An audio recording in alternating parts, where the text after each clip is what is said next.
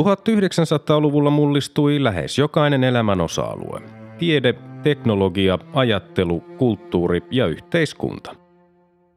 Vuosisadan tärkeitä ilmiöitä olivat esimerkiksi kolonialismin huipennus ja siirtomaavallan purkautuminen, ensimmäinen ja toinen maailmansota, ydinvoima, avaruustutkimus, kylmä sota, globalisaatio, väestön kasvu, ympäristöongelmat ja digitaalinen vallankumous.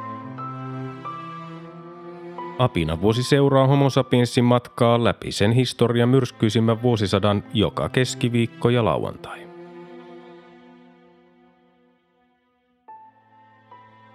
Vuosi 1974. Ensimmäinen tammikuuta Nurmeksen, Raision ja Vantaan kauppalat muuttuivat kaupungeiksi sekä Alavuden ja Virtain kunnat kauppaloiksi. Suomen pienin kunta Haapasaari liitettiin Kotkan kaupunkiin. Pyhämaan kunta liitettiin uuteen kaupunkiin ja Kuhmoisten kunta siirrettiin Hämeenläänistä Keski-Suomen lääniin. Samana päivänä ensimmäinen tammikuuta Suomen ja EEC välinen vapaakauppasopimus astui voimaan. Samana päivänä ensimmäinen tammikuuta Liikenneturva ry muuttui julkisoikeudelliseksi organisaatioksi eduskunnan hyväksymän lain nojalla. Toinen tammikuuta Neuvostoliiton uutistoimisto TAS aloitti virallisen kampanjan kirjailija Aleksandr Solzhenitsia vastaan, jonka romaani Vankileirien saaristo oli ilmestynyt venäjänkielisenä Pariisissa. Seuraavana päivänä 3. tammikuuta Neuvostoliitto nimitti uudeksi Suomen suurlähettiläkseen Vladimir Stepanovin. Hänen edeltäjänsä Viktor Maltsev siirtyi Neuvostoliiton suurlähettiläksi Intiaan. 4. tammikuuta Tukholman käräjäoikeus tuomitsi IB-vakoilujutussa vasemmistolaisen Folketi Bild-lehden toimittajat Jan Gillon ja Peter Prattin sekä Ruotsin tiedustelupalvelun entisen agentin Håkan Isakssonin vuodeksi vankeuteen vakoilusta. Samana päivänä 4. tammikuuta Suomen vanhin sanomalehti Åbo Underrättelser täytti 150 vuotta. Samana päivänä 4. tammikuuta Suomi irtisanoi Chilen kanssa elokuussa 1973 solmimansa kehitysluottosopimuksen Chilen poliittisten olojen muututtua. 8. tammikuuta sosialististen maiden talousjärjestö SEV täytti 25 vuotta. Samana päivänä 8. tammikuuta Ruotsissa aloitettiin bensiinin säännöstely. Yksityisautoilijoille jaettiin ostokupongit, joilla he saivat seitsemän säännöstelykuukauden aikana 100 litraa bensiiniä. Samana päivänä 8. tammikuuta Suomen maaseudun puolueen kansanedustajat Veikko Vennamo, Rainer Lemström ja J. Juhani Kortessalmi suljettiin loukkaavan kielenkäytön ja muutenkin sopimattoman käytöksen vuoksi yksimielisesti kahdeksi viikoksi eduskunnan ulkopuolelle – SMPn edustajien mielestä eduskunnassa vallitsi mielivalta ja he olivat syyttäneet puhemies VJ Sukselaista valtiopäiväjärjestyksen rikkomisesta.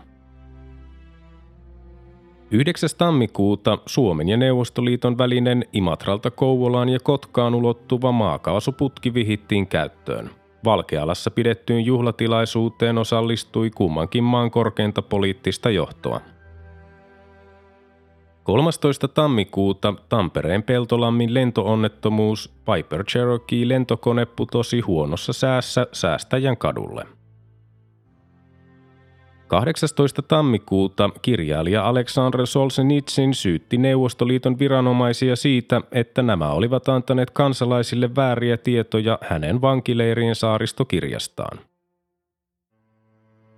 Samana päivänä 18. tammikuuta Belgiassa pääministeri Edmond Le Bourtonin kokoomushallitus erosi Iranin luovuttua yhteishankkeesta rakentaa öljynjalostamo Belgiaan.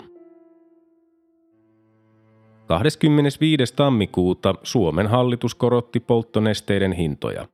Bensiini kallistui 25 prosenttia, raskas polttoöljy 181 prosenttia ja kevyt polttoöljy 83 prosenttia. Monet huoltoasemat ehtivät myydä varastonsa loppuun ennen hinnan korotusten voimaan tuloa. 31. tammikuuta SKDLn kansanedustaja Anna-Liisa Tiekso siirtyi Rautaruukki-osakeyhtiön sosiaalijohtajaksi ja erosi eduskunnasta. Uudeksi kansanedustajaksi tuli Mikko Ekorre. Ensimmäinen helmikuuta 225 ihmistä sai surmansa 22-kerroksisen pilvenpiirtäjän palossa Sao Paulossa. Rakennuksen turvatoimet oli laimin lyöty. 7. helmikuuta Grenada itsenäistyi. Kolme päivää myöhemmin, 10. helmikuuta, brasilialainen arkkipiispa Helder Kamara vastaanotti Oslossa hänelle kerätyn puolentoista miljoonan Norjan kruunun arvoisen niin kutsutun kansan rauhan palkinnon. Kamara oli sivuutettu kerta toisensa jälkeen Nobelin rauhanpalkintoa jaettaessa.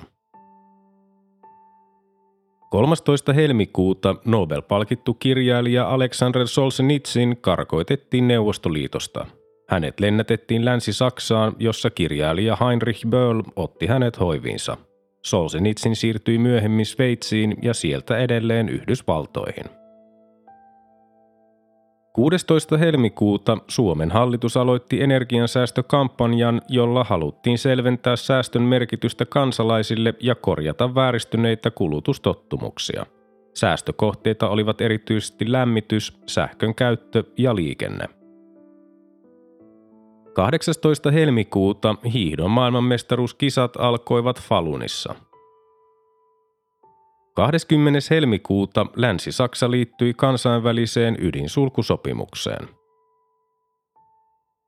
28. helmikuuta Yhdysvallat ja Egypti solmivat uudelleen vuonna 1967 katkenneet diplomaattisuhteensa – Samana päivänä 28. helmikuuta Suomen ainoa ruotsinkielinen iltapäivälehti Nya Pressen ilmestyi viimeisen kerran. Ensimmäinen maaliskuuta presidentti Urho Kekkonen aloitti poikkeuslailla pidennetyn toimikautensa nelivuotisen jatkoajan antamalla eduskunnassa juhlallisen vakuutuksen – 3. maaliskuuta turkkilainen DC-10 matkustajakone syöksyi maahan Ranskassa heti noustuaan Orlin lentokentältä. Onnettomuudessa kuoli 346 ihmistä ja sen aiheutti lastiruuman oven irtoaminen nousun aikana.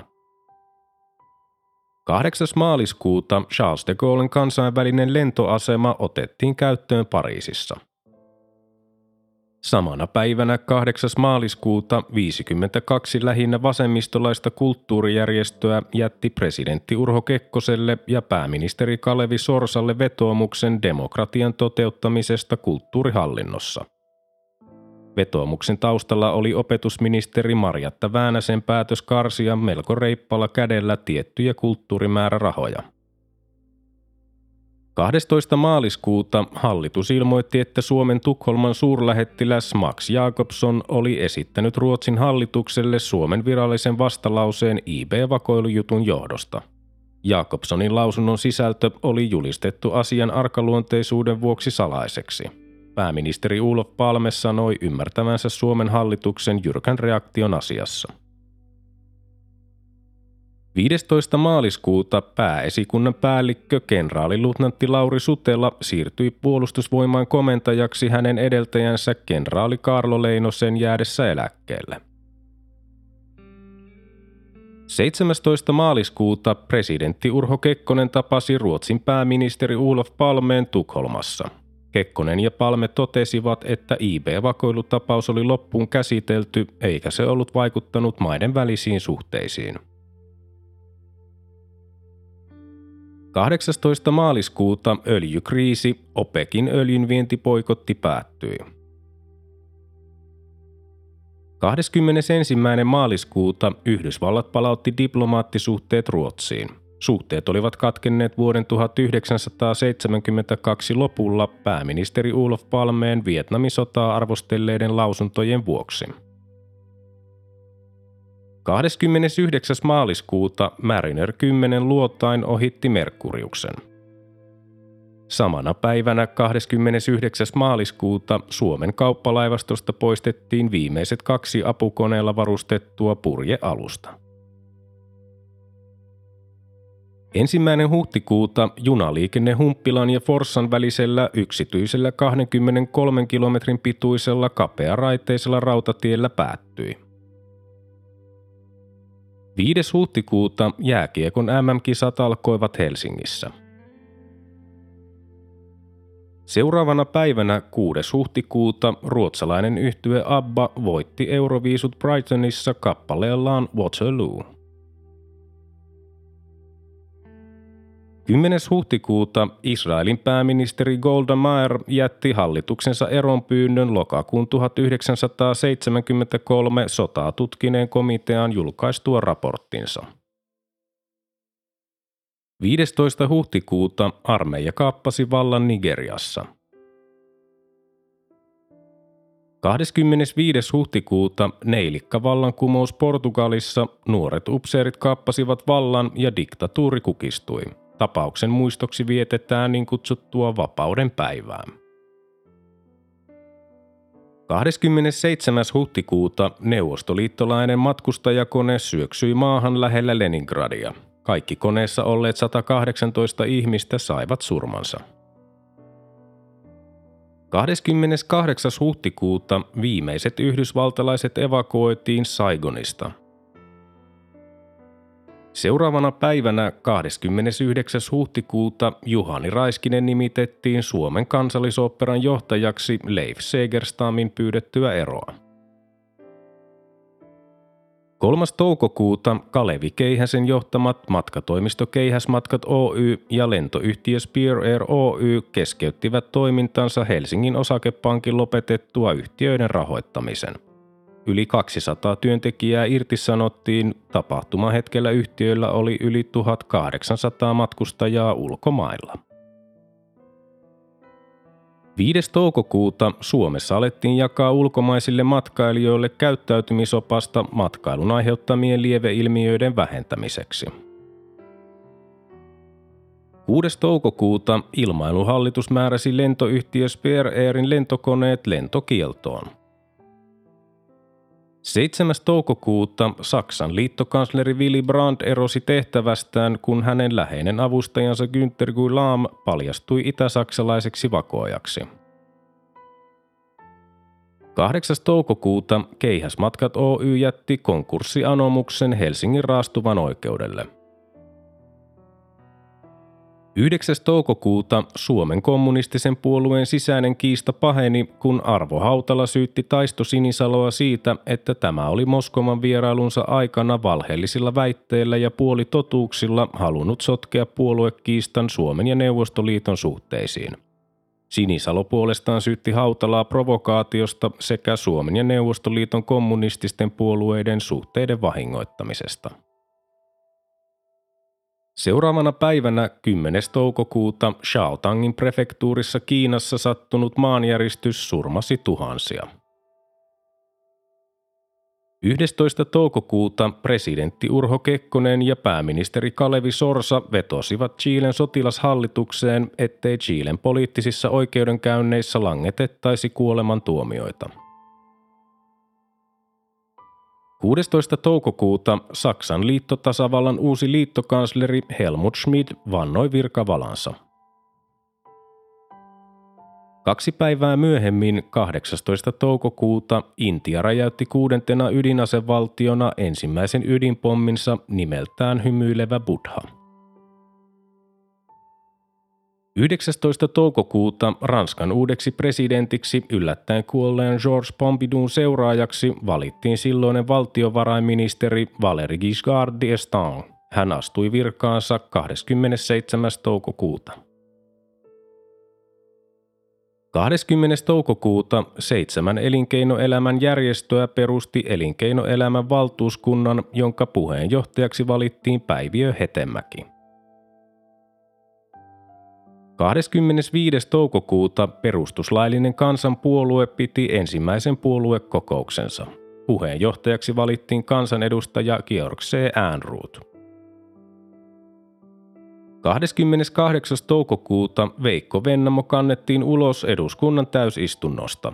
Vennamolle oli nyt jo neljännen kerran lyhyen ajan sisällä määrätty kahden viikon työskentelykielto. Ensimmäinen kesäkuuta 29 ihmistä kuoli ja 75 loukkaantui Nypro-yhtiön kemian tehtaan räjähdyksessä Flixboroughin kylässä Isossa Britanniassa. Kahdeksan hehtaarin tehdasalueen tuhonneen räjähdyksen syyksi epäiltiin kaasuvuotoa. Samana päivänä ensimmäinen kesäkuuta Suomen kommunistinen puolue vietti julkisen toimintansa 30-vuotisjuhlia – Toinen kesäkuuta Suomen kansan demokraattinen liitto vietti 30-vuotisjuhliaan. Seuraavana päivänä 3. kesäkuuta työväenpuolueen johtaja Yitzhak Rabin muodosti Israelin uuden hallituksen.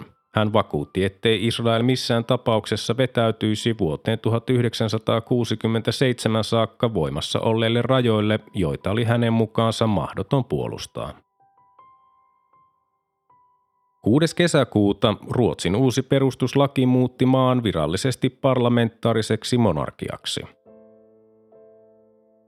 8. kesäkuuta Martta Liitto vietti 75-vuotisjuhliaan. 11. kesäkuuta Yhdysvaltain ulkoministeri Henry Kissinger uhkasi Itävaltaan suuntautuneen vierailunsa aikana erota virastaan, elleivät syytökset hänen osuudestaan Watergate-skandaaliin loppuisi. 12. kesäkuuta Tanskan kansankäräjät kumosi kansanedustaja Mugens Glistrupin parlamentaarisen koskemattomuuden, jotta hänen epäilyt verokavalluksensa voitaisiin tutkia. 13. kesäkuuta jalkapallon MM-kisat alkoivat Länsi-Saksassa. 17. kesäkuuta Ison-Britannian parlamentti joutui IRAn pommihyökkäyksen kohteeksi – Parlamenttitalo vaurioitui pahoin ja 11 ihmistä loukkaantui.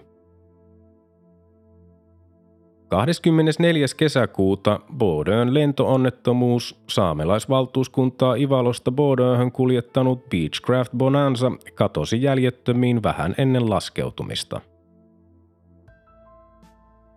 27. kesäkuuta Yhdysvaltain presidentti Richard Nixon saapui viikon pituiselle viralliselle vierailulle Neuvostoliittoon.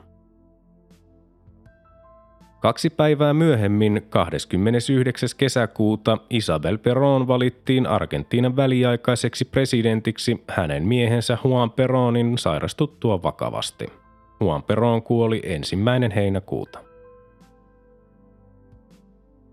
Ensimmäinen heinäkuuta tiekohtaiset nopeusrajoitukset tulivat voimaan koko Suomessa. Käytäntöä oli kokeiltu seitsemän eteläisen läänin alueella ensimmäinen elokuuta 1973 alkaen ja nopeusrajoitusten oli todettu huomattavasti parantaneen liikenneturvallisuutta. Samana päivänä ensimmäinen heinäkuuta automaattinen puhelinliikenne Suomesta Pohjoismaihin ja Länsi-Saksaan alkoi – 5. heinäkuuta 11 ihmistä kuoli ja lähes 20 loukkaantui turistibussin ja rekka-auton törmäyksessä valtatie neljällä Laukaassa. Ylinopeutta ajanut alankomaalainen turistibussi oli onnettomuushetkellä ohittamassa toista autoa ja törmäsi vastaan tulleen rekka-auton perävaunuun, joka oli kääntynyt äkkijarrutuksessa tielle poikittain – Kaksi vakavasti loukkaantunutta turistibussin matkustajaa kuoli saamiinsa vammoihin myöhemmin sairaalassa. 7. heinäkuuta Länsi-Saksa kaatoi jalkapallon M-finaalissa Münchenissä Hollannin maalein 2-1. Voittomaalin teki Gerd Müller. 15. heinäkuuta sotilasvallan kaappaus syrjäytti presidentti Makarioksen Kyproksella –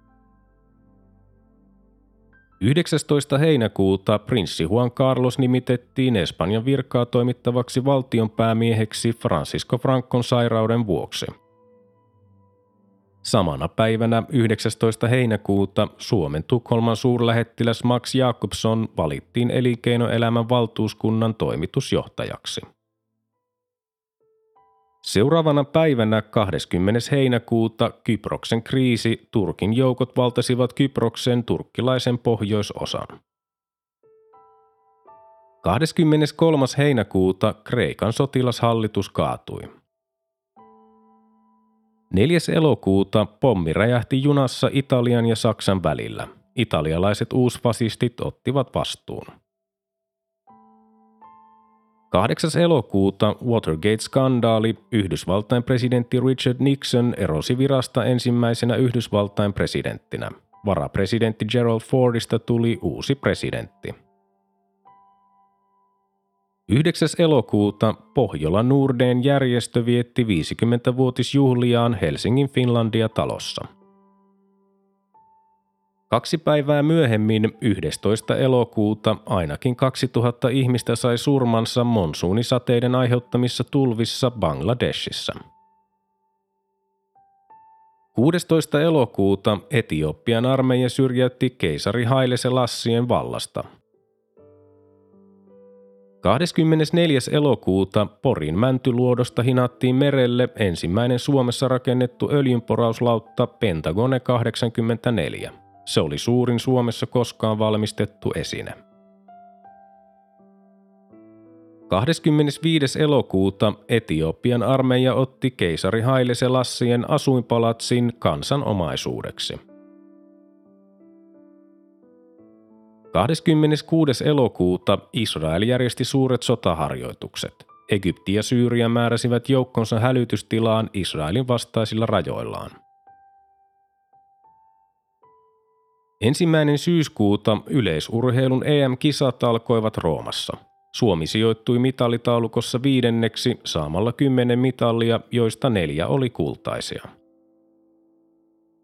3. syyskuuta Alankomaiden kuningatar Juliana ja prinssi Bernhard saapuivat valtiovierailulle Suomeen. Seuraavana päivänä 4. syyskuuta Yhdysvallat ja Itä-Saksa solmivat diplomaattisuhteet.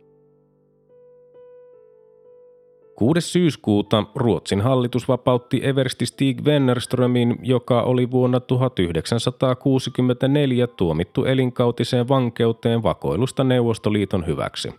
Wennerströmin vankeustuomio oli syksyllä 1973 muutettu 80 vuodeksi. 8. syyskuuta Yhdysvaltain uusi presidentti Gerald Ford armahti edeltäjänsä Richard Nixonin kaikista Watergate-jutun vuoksi nostetuista syytteistä. Fordin päätöstä arvosteltiin laajalti. 11. syyskuuta kansanedustaja Raimo Ilaskivi vaati kokoomuksen puhdistamista vasemmistovoimista. Ilaskiven hyökkäyksen pääkohteena oli niin kutsuttujen remonttimiesten johtohahmo kansanedustaja Juha Vikatmaa.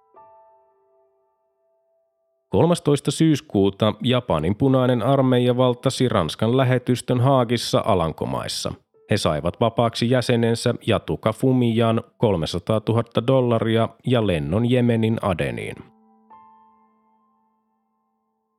16. syyskuuta Yhdysvaltain presidentti Gerald Ford myönsi ehdollisen armahduksen Vietnamin sodasta karanneille ja asepalvelusta vältelleille miehille –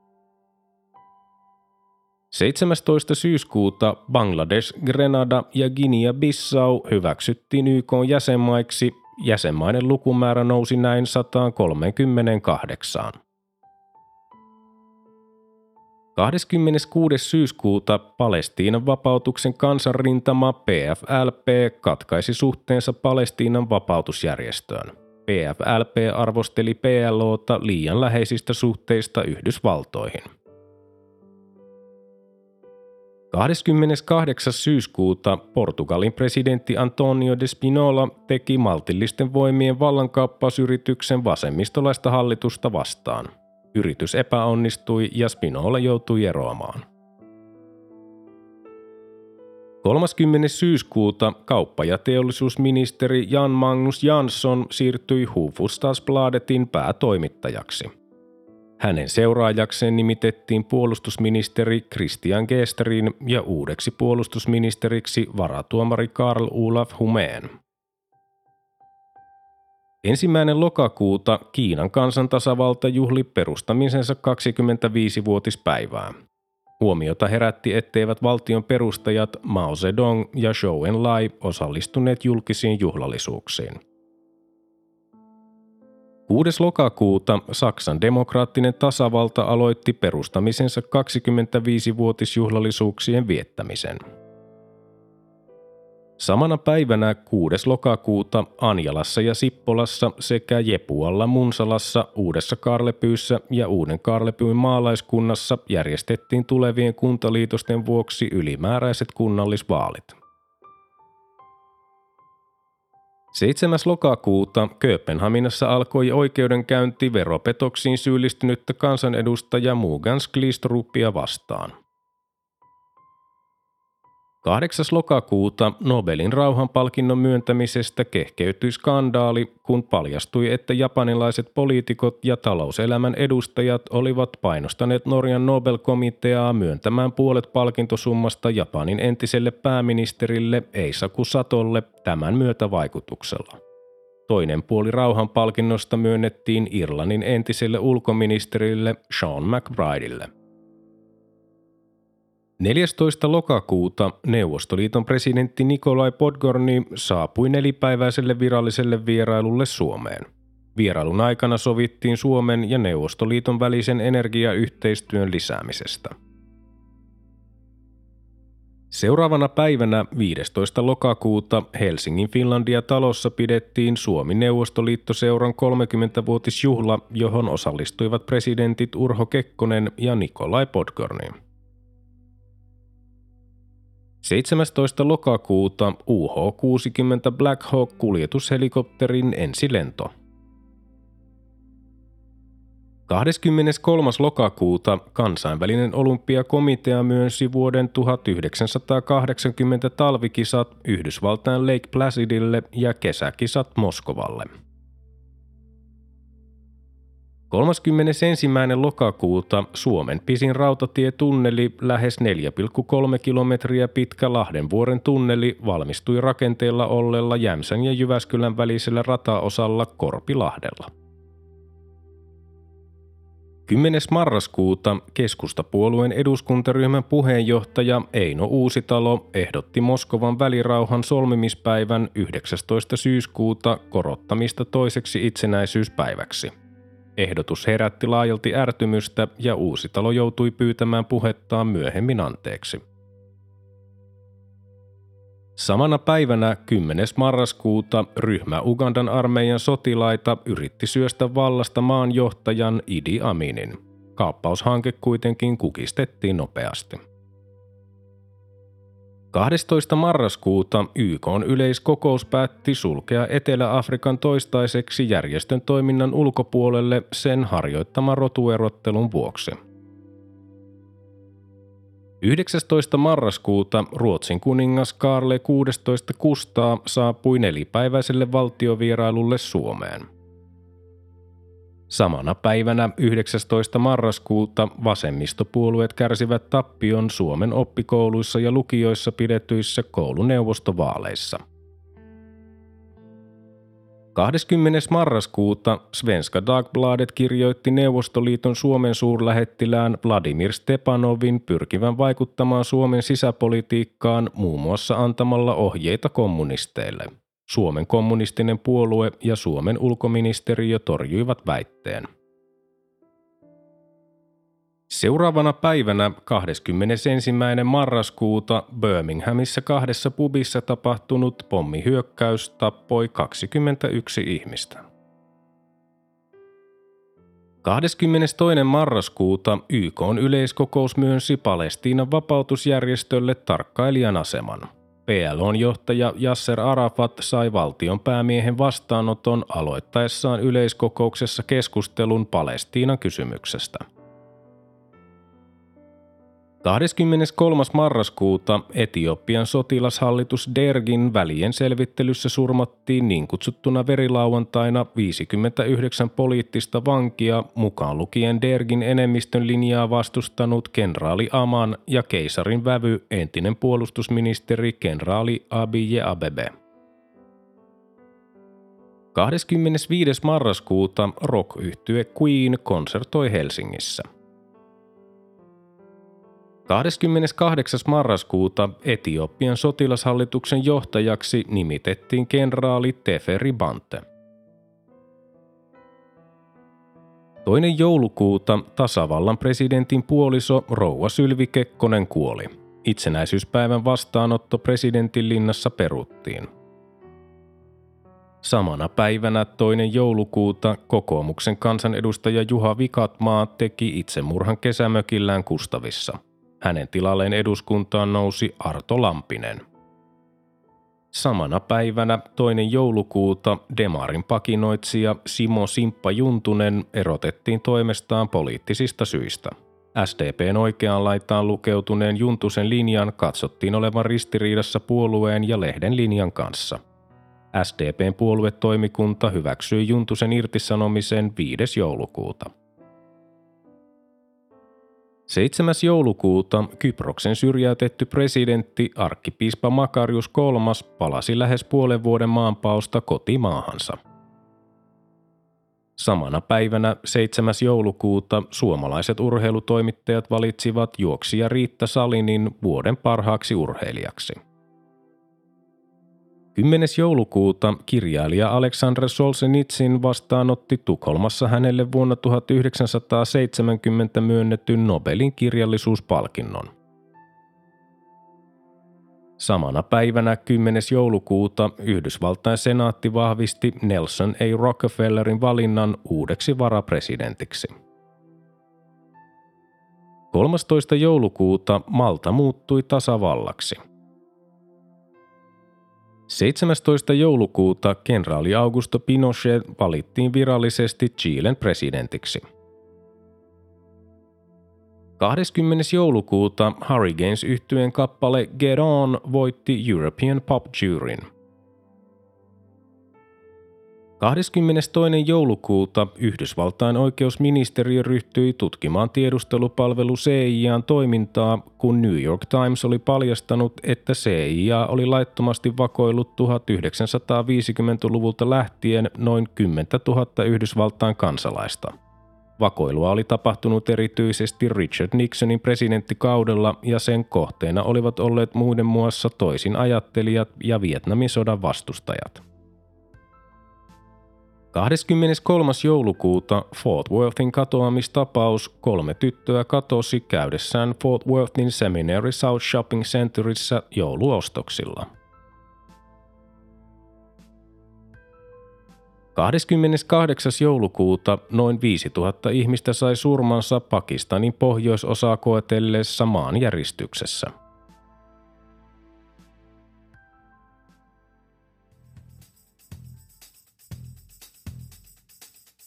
Tämä oli Apinan vuosi. Homo sapiensin seikkailut jatkuvat taas seuraavassa jaksossa.